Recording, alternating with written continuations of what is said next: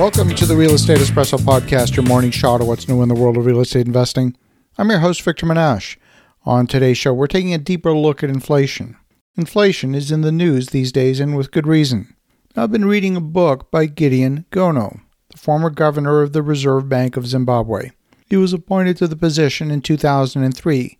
He had a reputation as a competent banker, having run Zimbabwe's largest bank, the Bank of Commerce and Credit. Now, Zimbabwe found itself in a debt trap. In his memoirs, Gono describes how every time they evaluated the tools at their disposal to fix the economy, the only solution that made sense to them was to keep printing money. Even when Zimbabwe reset the currency in 2006 by lopping off a bunch of zeros, they returned to printing money almost immediately.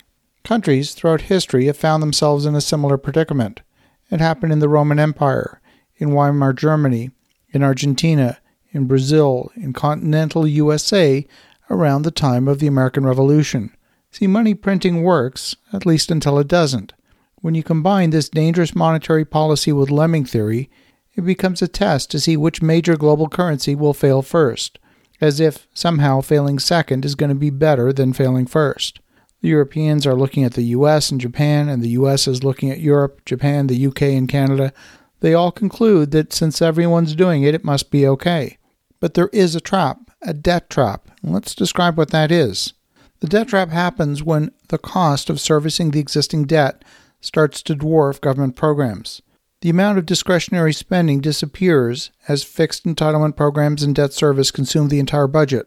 Governments are forced to keep interest rates low because even a tiny increase in interest rates would have a larger impact on the government's debt service than anyone else. Traditionally, raising interest rates is one of the monetary policy tools that can be used by a central bank to cool an inflationary environment or an overheated economy. But if the bankers' hands are tied, how do they get out of it?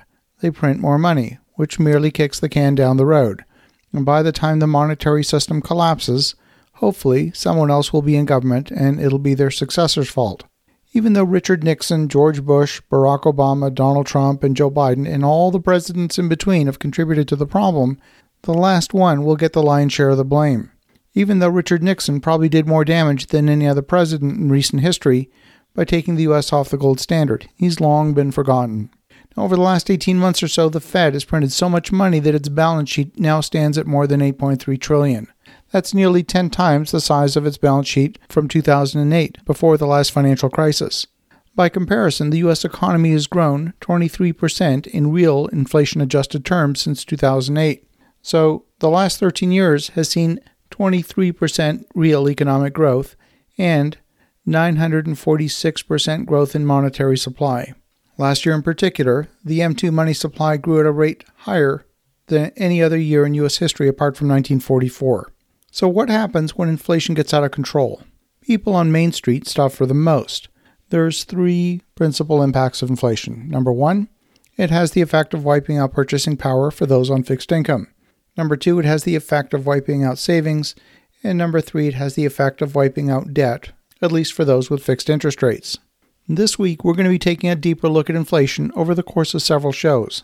On today's show, we're going to be talking specifically about its very first impact wiping out the purchasing power for those on fixed income. See, when you examine what happened in Zimbabwe, there are some possible clues as to what might happen in the future in some more developed economies. Let's look at teachers. Teachers are typically government employees, and the teaching sector in Zimbabwe partially decomposed as large number of teachers left the profession due to hyperinflation that wiped out their incomes at a pretty fast pace. The official dollarization of the Zimbabwean economy in March of 2009 saw much of the teaching sector recompose, as most teachers who had left the profession eventually returned to work. What were they doing in the meantime? Well, they were taking part in the black market economy. They were trading, they were doing things, anything that they could do to survive.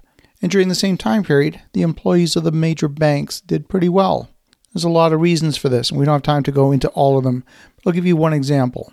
Bank employees had access to preferential exchange rates. So, what they would do is they would purchase US dollars on the black market at night and convert them into local currency at better rates during the workday. By playing this arbitrage game on a daily basis, many bank employees were able to profit personally from the currency crisis.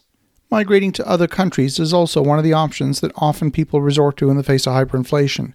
We've seen it in Zimbabwe, we've seen it in Venezuela, Argentina, many other countries. We've seen migration as one of the solutions. And my friend Simon Black frequently speaks about how people need to have a plan B. If conditions in one country are highly problematic, having citizenship or residency in a second safe haven can be a real lifeline. In hyperinflation, you often see an underground economy take shape. This is where bartering for goods and services replaces cash transactions. When hyperinflation kicks in, people have a tendency to hoard scarce goods, hoping to resell them at a higher price at a point in the future. This is most common with commodity products.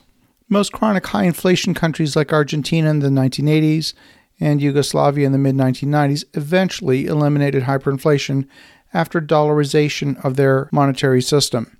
Zimbabwe did it in 2009, but dollarization doesn't work if the world loses confidence in the world's reserve currency, which is the dollar.